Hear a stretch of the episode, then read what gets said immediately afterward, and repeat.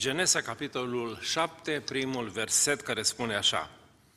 Domnul a zis lui Noe, intră în corabie tu și toate casa ta, că te-am văzut fără prihană înaintea mea în neamul acesta de oameni. Amin.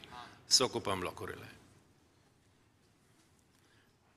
La începutul anului am discutat cu fratele nostru păstor că luna aceasta ar fi bine să o dedicăm familiei. Și sunt bucuros că am avut o serie de evenimente legate de familie și uh, încheiem luna aceasta cu o nuntă. Slăvit să fie Domnul pentru asta. Cred că toți a sărbat împreună cu soțiile dumneavoastră această zi a îndrăgostiților. Sper că le-ați luat ceva. Un prieten de-a meu pe care l-am întrebat ce a luat lui nevastă sa de uh, ziua îndrăgostiților, mi-a spus că i-a luat credit cardurile să, să nu mai facă cheltuieli. Acum, vedeți, limba noastră românească e uh, funny câteodată și uh, ar trebui totuși să ne concentrăm spre familiile noastre, pentru că putem să fim oameni de afaceri foarte de succes în această lume, putem să avem, uh, eu știu, cariere strălucite, dacă însă eșuăm ca și familie, uh, suntem un, un eșec total. Cred că un om de succes poate fi definit ceea ce a spus Dumnezeu despre Noe. Intră în corabia salvării tu și toată casa ta, pentru că te-am văzut fără prihană înaintea mea în neamul acesta de oameni. E un lucru extraordinar să spune Dumnezeu despre tine și despre toată casa ta că meritați salvarea, mâna Lui salvatoare, pentru că într-o lume extrem de coruptă ai trăit cu neprihănire, ai trăit frumos. Uh, și asta, asta este, de fapt, definiția succesului unei familii. Dacă vreți să, avem, să aveți o familie de succes, uh, fiți o familie fără prihană în mijlocul unui neam corupt. Asta este definiția cea mai bună și în seara aceasta aș vrea să dau câteva sfaturi foarte practice pentru viața noastră de familie. Împreună cu soția uh, ne-am adus aminte zilele acestea că cel mai mic al nostru face 40 de ani uh, în câteva zile și ne-am dat seama dintr-o dată că uh, viața aproape a trecut, ne-am uitat în urmă și ne-am bucurat să știm că fiecare e la casa lui, avem, ne-au făcut nepoți și îi iubim și noi ne iubim foarte mult nepoții și ei ne iubesc pe noi că avem același dușman comun, pe părinții, pe părinții lor. Ne înțelegem grozav de bine cu ei. Ei bine, primul sfat care vreau să îl dau tuturor celor care aveți o familie și care intenționați să vă formați o familie este să vă concentrați asupra influențelor pozitive. Noi suntem asaltați de dimineață până noaptea de tot felul de influențe negative, de la televizorul care ne toarnă reclame peste noi, de la vecinii care se poartă cum nu trebuie, de la vânzătorii din magazin, de la modul cum se îmbracă oamenii care se duc la cumpărături. Aproape este îngrozitor să te duci la Walmart, de exemplu, să vezi cum se îmbracă oamenii când merg la Walmart. Uh, ai nevoie să fii tare în credință, uh, să reziști la uh, spectacolul acela absolut grețos uneori, pe care îl fac uh, oamenii de astăzi. Apostolul Pavel scria lui Timotei și vreau să uh, ilustrez subiectul care îl abordez acum cu un verset pe care îl găsiți în Filipeni, capitolul 4, versetul 9. Timotei este mai tânăr, ar putea să îl considerăm unul dintre copiii lui Pavel, făcând parte din familia lui Pavel, zice, ce ai învățat, ce ai primit și auzit de la mine și ce ai văzut în mine, faceți și Dumnezeul păcii va fi cu voi.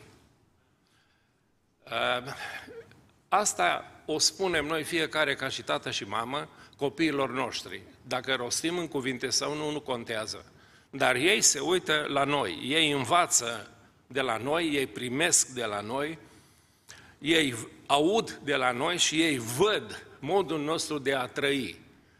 Fără să vrem, îi învățăm pe copiii noștri, de aceea ar trebui să fim foarte atenți cum ne purtăm în mijlocul familiei și în mijlocul uh, între copiii noștri.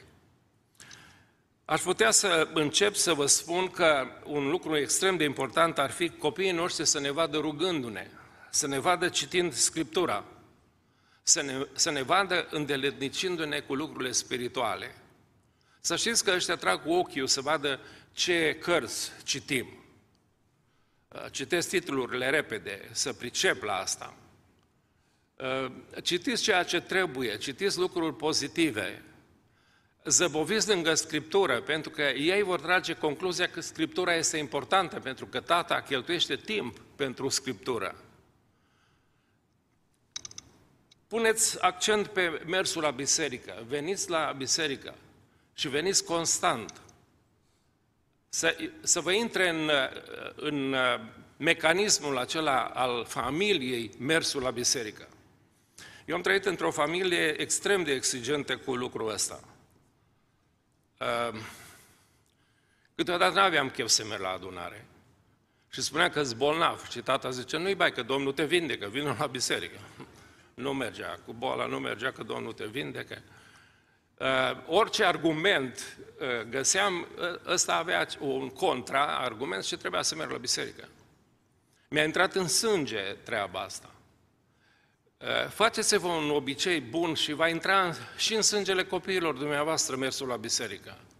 Vor descoperi că biserica este importantă.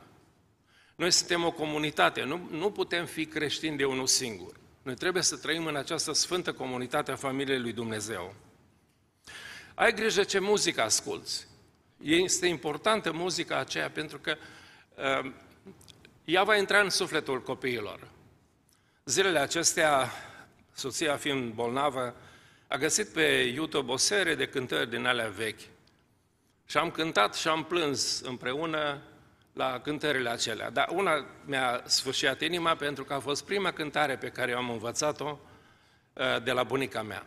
Și am cântat și eu mi-am adus aminte de prima cântare pe care am învățat-o de la bunica.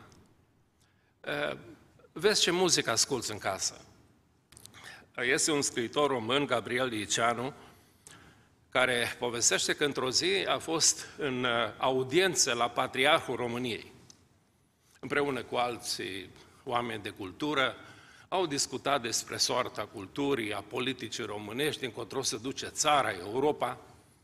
Și spune el, la un moment dat, ce ne-am îngrozit toți, pentru că de undeva de sub uh, Pantrafirul Preasfântului a pornit o arie de operetă La Dona e mobile.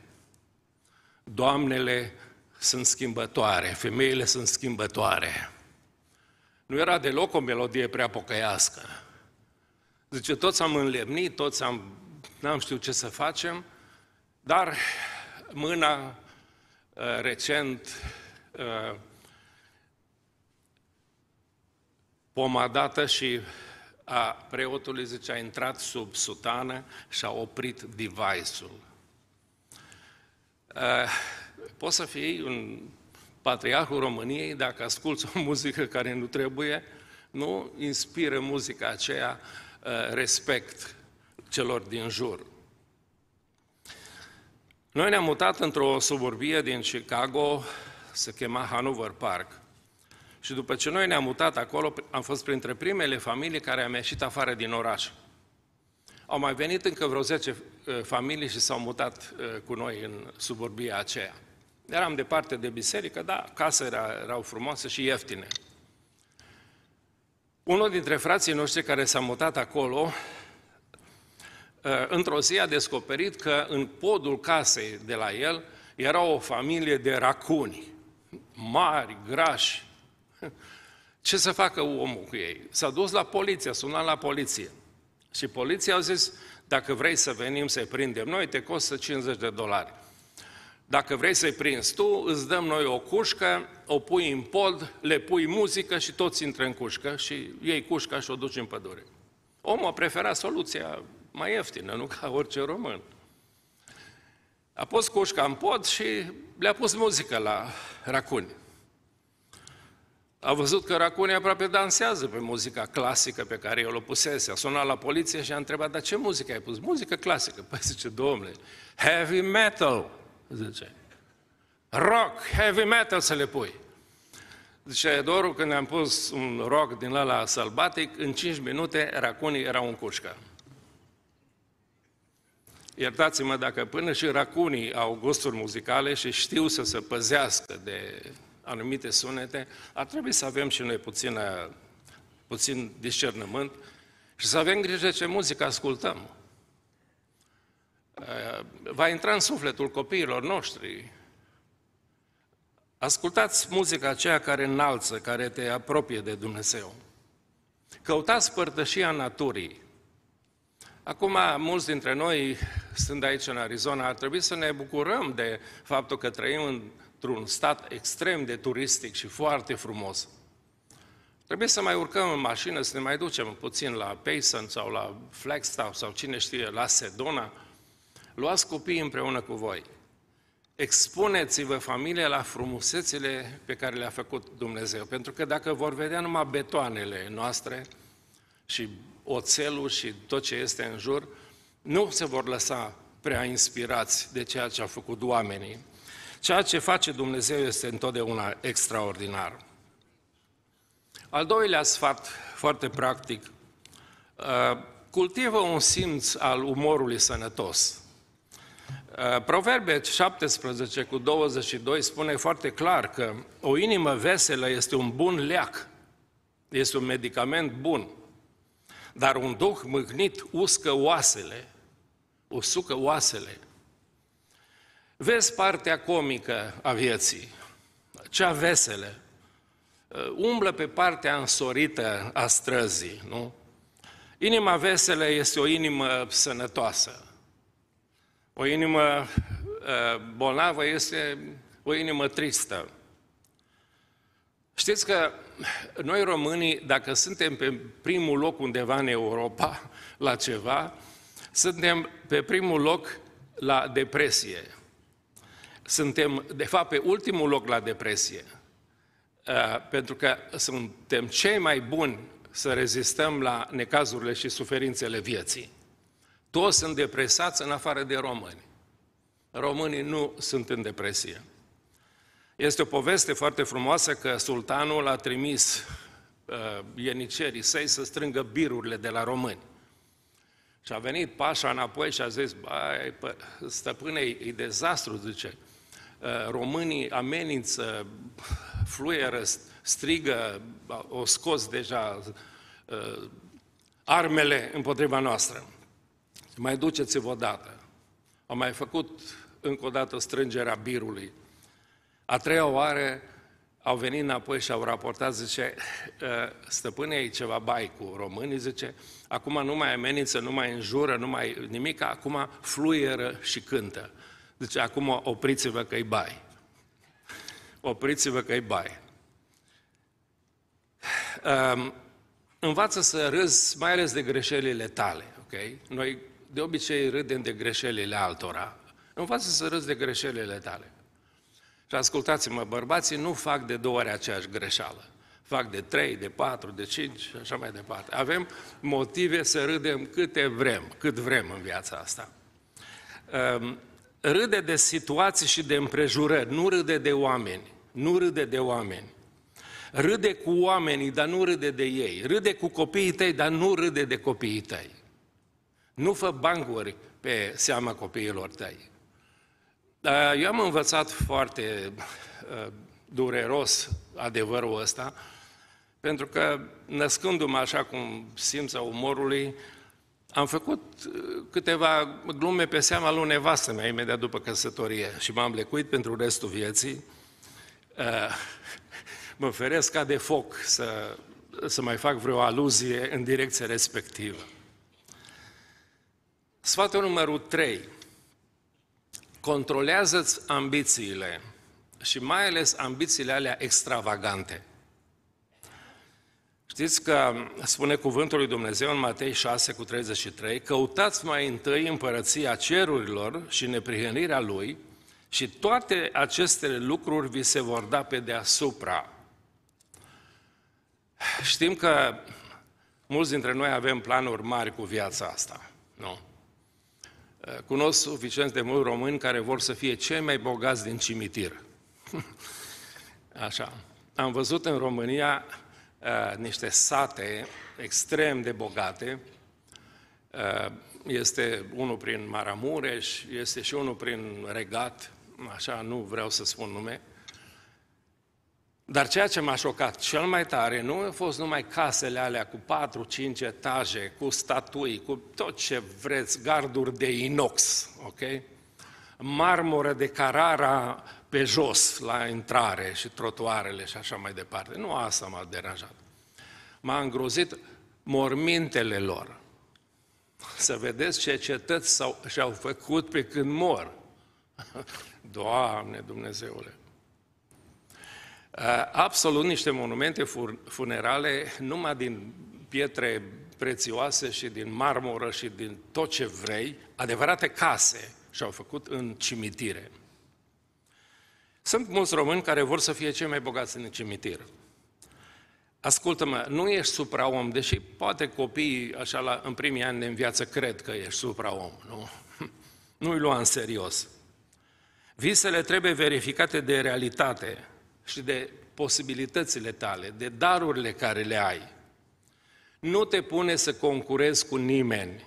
Este una dintre cele mai mari prostii pe care poate să, facă, să le facă omul.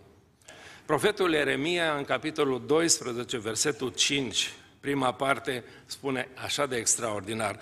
Dacă alergând cu cei ce aleargă pe picioare, ei te obosesc, cum vei putea să te iei la întrecere cu niște cai? De ce concurezi? De ce te apuci într-o cursă din asta uh, nebună să depășești pe ceilalți? Învață să fii tu însuți, așa cum te-a făcut Dumnezeu. Nu imita pe nimeni.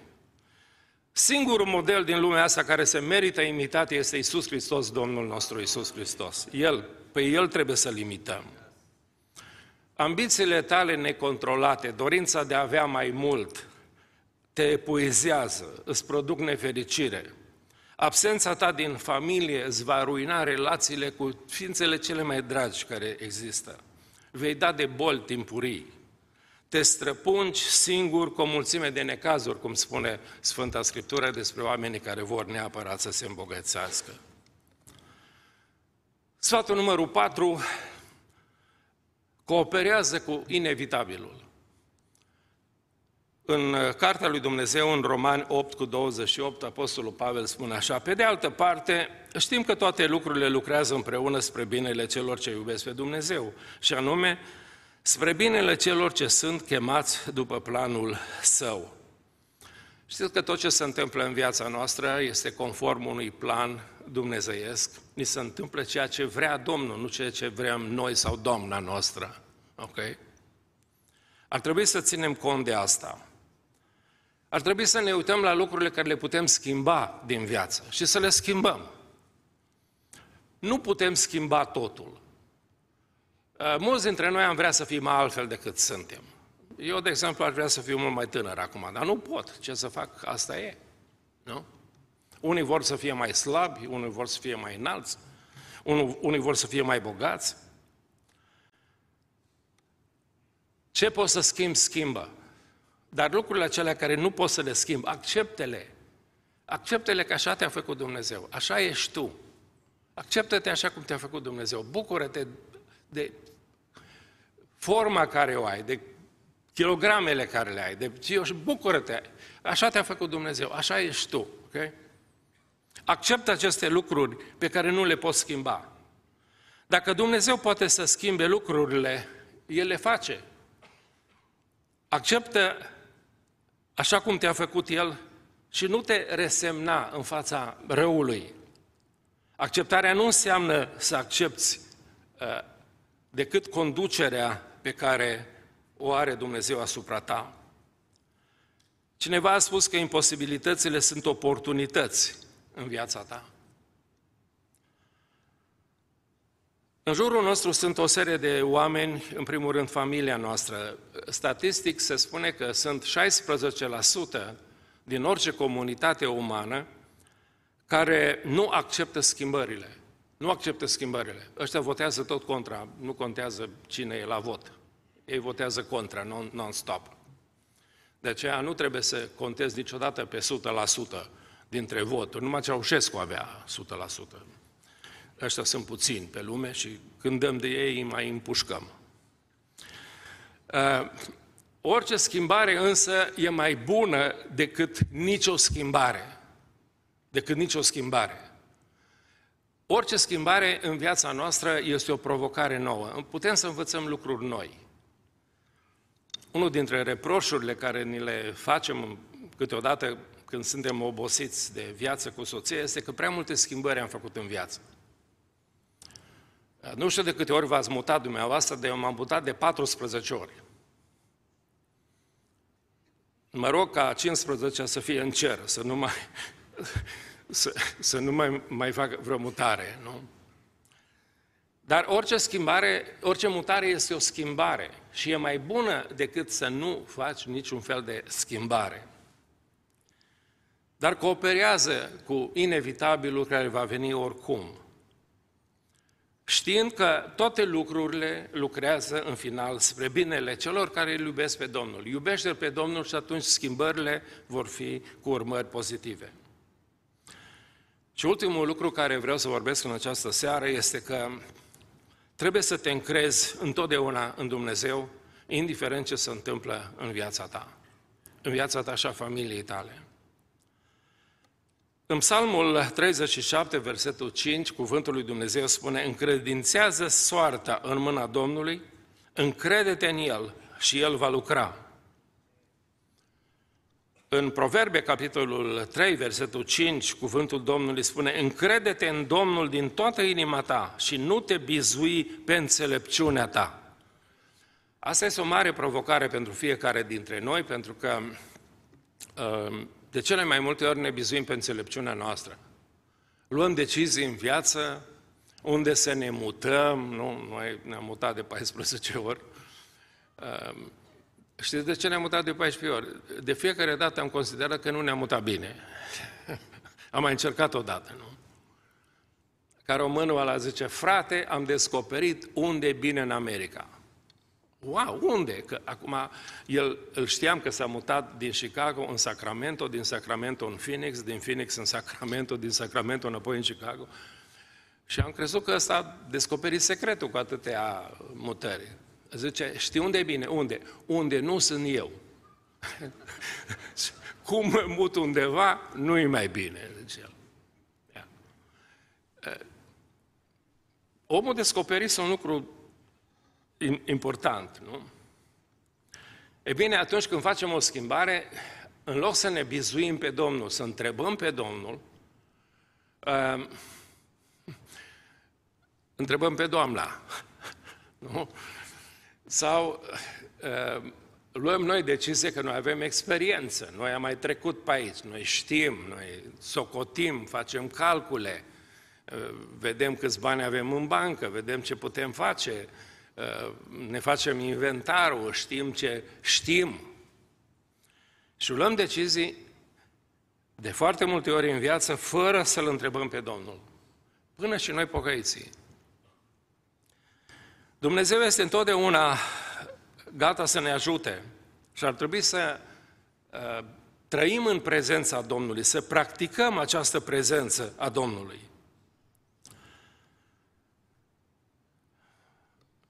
Câți dintre noi mai credem că Domnul ne vrea binele nostru și al familiei noastre? Dacă credem asta, hai să ne încredem în El. Pentru că vă asigur că e mai deștept decât noi. Știți cât, știți cât de, de uh, isteț și deștept și înțelept este Dumnezeu se descurcă cu toate prostiile care noi le facem, cu toate deciziile greșite care noi le facem și în final ne duce tot acolo unde vrea El. Okay?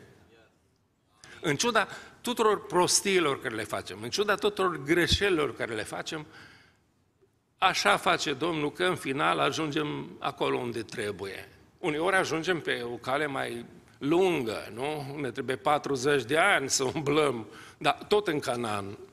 Dacă nu noi, copiii noștri o să ajungă acolo. Ok? Aveți încredere în El. Dă credit lui Dumnezeu pentru tot binele care îl ai în familia ta.